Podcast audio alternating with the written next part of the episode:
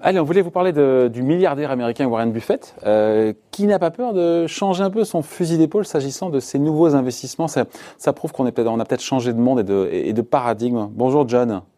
Bonjour David. John Plassard pour, euh, pour Mirabeau. Dites-moi, euh, on dit souvent avec bon nombre d'experts qu'on est ici en plateau que euh, peut-être que les les fondamentaux de l'économie sont en train de changer avec, avec le, le Covid, avec des, dispersions sectorielles très fortes entre des secteurs qui se portent relativement bien et d'autres qui sont totalement euh, pardon, à la ramasse.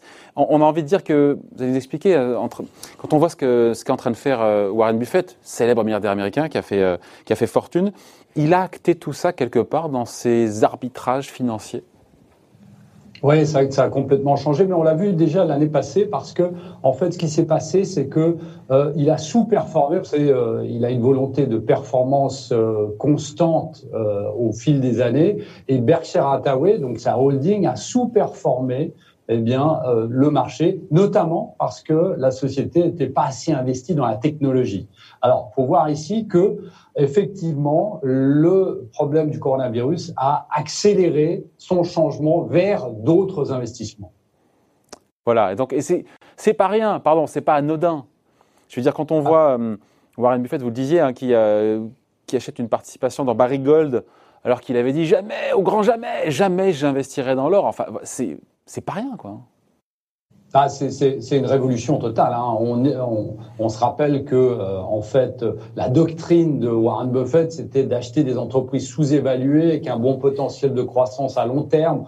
On pense à Coca-Cola, on pense à Gillette, et là, du jour au lendemain, eh bien, il rachète une part dans Barry Gold. Il a toujours détesté, vous l'avez dit, l'or. Il a toujours dit que ça rapportait pas de, de dividendes, ça produisait absolument rien. Et là, tout d'un coup, il fait un investissement qui est assez euh, bas, c'est en dessous d'un milliard, mais il, il, devient quand même le onzième actionnaire de la, de la société, donc c'est très important quand même, et c'est un changement radical. Alors la question à se poser, et il n'a pas encore donné de réponse, c'est de savoir où est-ce qu'il se euh, positionne pour le rallye de l'or. Hein. Je vous rappelle quand même que l'or, depuis euh, mai de l'année passée, a fortement euh, monté, ou c'est par exemple une protection ou un hedge face à une inflation qui pourrait arriver. Mais ce n'est pas le seul euh, changement qu'il a fait. L'or, c'est une des, un des changements qu'il est en train de faire mmh. et qui va progressivement ouais. euh, prendre du poids dans sa holding. Ouais. Dans la tech, je, sauf si je me trompe, mais euh, donc il, il, rentre de plus en plus dans la tech. Il, il, a pris une participation dans Snowflake, là, qu'il faudra expliquer ce que c'est. C'est cette euh,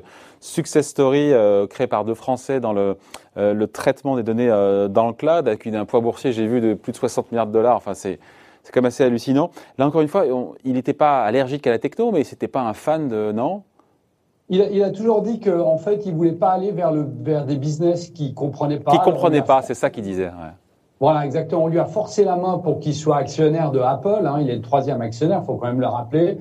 Il a aussi un peu d'Amazon, euh, mais il a toujours dit qu'il refuserait d'aller vers des business qu'il comprenait pas. Il refuserait en plus d'aller vers des IPO, euh, donc c'est-à-dire des introductions en bourse. Snowflake, c'est une entreprise extraordinaire créée par deux Français qui est euh, dans le cloud, donc le, le, le nuage, et qui, euh, il faut le rappeler, perdait a perdu au premier semestre 171 millions de dollars. Donc c'est vraiment un changement total et euh, si vous auriez dit ça il y a une année, personne ne l'aurait cru. Pour rappeler qu'il a refusé d'aller à l'introduction aux bourses de Google en 2004. Donc il faut voir là que aujourd'hui d'aller vers Snowflake, c'est complètement différent. Il faut aussi rappeler qu'il a 90 ans et il faut aussi rappeler une chose qui est très intéressante, c'est que son conseiller principal, donc euh, Charlie Munger, lui a 96 ans. Donc il arrive lui aussi à changer euh, évidemment son fusil d'épaule, comme vous le disiez. Et il y a une dernière euh, chose qui est très intéressante à regarder, c'est les investissements qu'il est en train de faire en dehors des États-Unis. Il a toujours dit qu'il fallait pas parier contre les États-Unis, ce qu'il fait pas, mais il commence à se diversifier. Il a acheté des maisons de courtage au Japon et puis il a émis pour la première fois des obligations en yens alors qu'il était totalement pour euh, le dollar en, euh, en premier. Donc qu'est-ce que ça veut dire? Bah, Il y a aussi les mêmes questions qui se posent. Est-ce qu'il est en train de se diversifier? Est-ce qu'il est en train de se dire que le dollar va continuer à baisser face euh, à l'euro notamment? Ça, c'est des questions qu'il faudra aborder ces prochains mois. Mais on voit que globalement, lorsqu'on répète l'or, la technologie et les entreprises en dehors des États-Unis, il faut aussi rappeler qu'il a vendu ses banques, qu'il a vendu. Eh, je vous coupe, je vous coupe. Eh, juste, John, il a vendu ses banques. On sait qu'il était très présent dans les banques américaines. Il a vendu ses participations. Exactement. Il a plus de, il a plus d'actions Goldman Sachs. C'est très important à noter parce que c'était un des sauveurs entre guillemets de Goldman Sachs lors de la crise des subprimes en 2009. Et là, il a plus du tout de, il a un peu de banque encore, mais il a plus du tout de de d'actions Goldman Sachs. Il faut rappeler, bon, le Covid est arrivé là, mais qu'il était un fervent des compagnies aériennes euh, américaines. Et là, évidemment, il, il en a plus à cause du drame qui est arrivé, mais euh, il essaye de diversifier, il essaye d'aller vers le Japon. Alors peut-être qu'il parie aussi sur la croissance du Japon avec le nouveau gouvernement qui, euh, qui a été mis en place.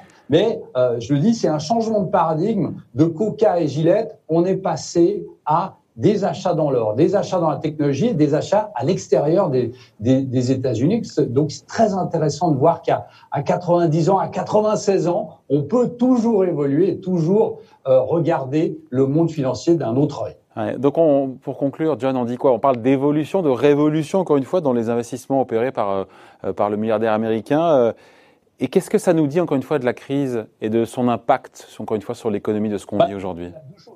Vous l'avez dit, pour Berkshire Hathaway, c'est une révolution. ça, c'est clair. Maintenant, ouais, mais les montants en jeu par rapport à l'ensemble du portefeuille, peut-être, sont à la marge, non, les, montants, les montants sont, sont pas encore très, très importants. Voilà. Mais bon, faut dire que il a quand même investi euh, plus de 5 milliards de dollars justement sur ses courtiers euh, japonais. Ça peut se monter à 10 milliards de dollars. Alors c'est un peu euh, faible, je dirais, par rapport à toute la holding, mais on voit qu'il commence à se diversifier. Et surtout, la chose qui est très importante ici, c'est de se dire que la crise du coronavirus l'a amené très rapidement à changer son fusil d'épaule et essayer de s'adapter face à la situation. Et ça, c'est très important. Et il n'est pas resté ancré dans les anciennes théories de l'investissement à la Buffett, comme on le disait. Voilà. Il n'y a pas d'âge pour euh, changer d'avis, pour s'adapter même à plus de 90 ans comme Warren Buffett. Merci en tout cas, merci beaucoup John. John Plassard pour Mirabeau. Merci, bonne journée, bye.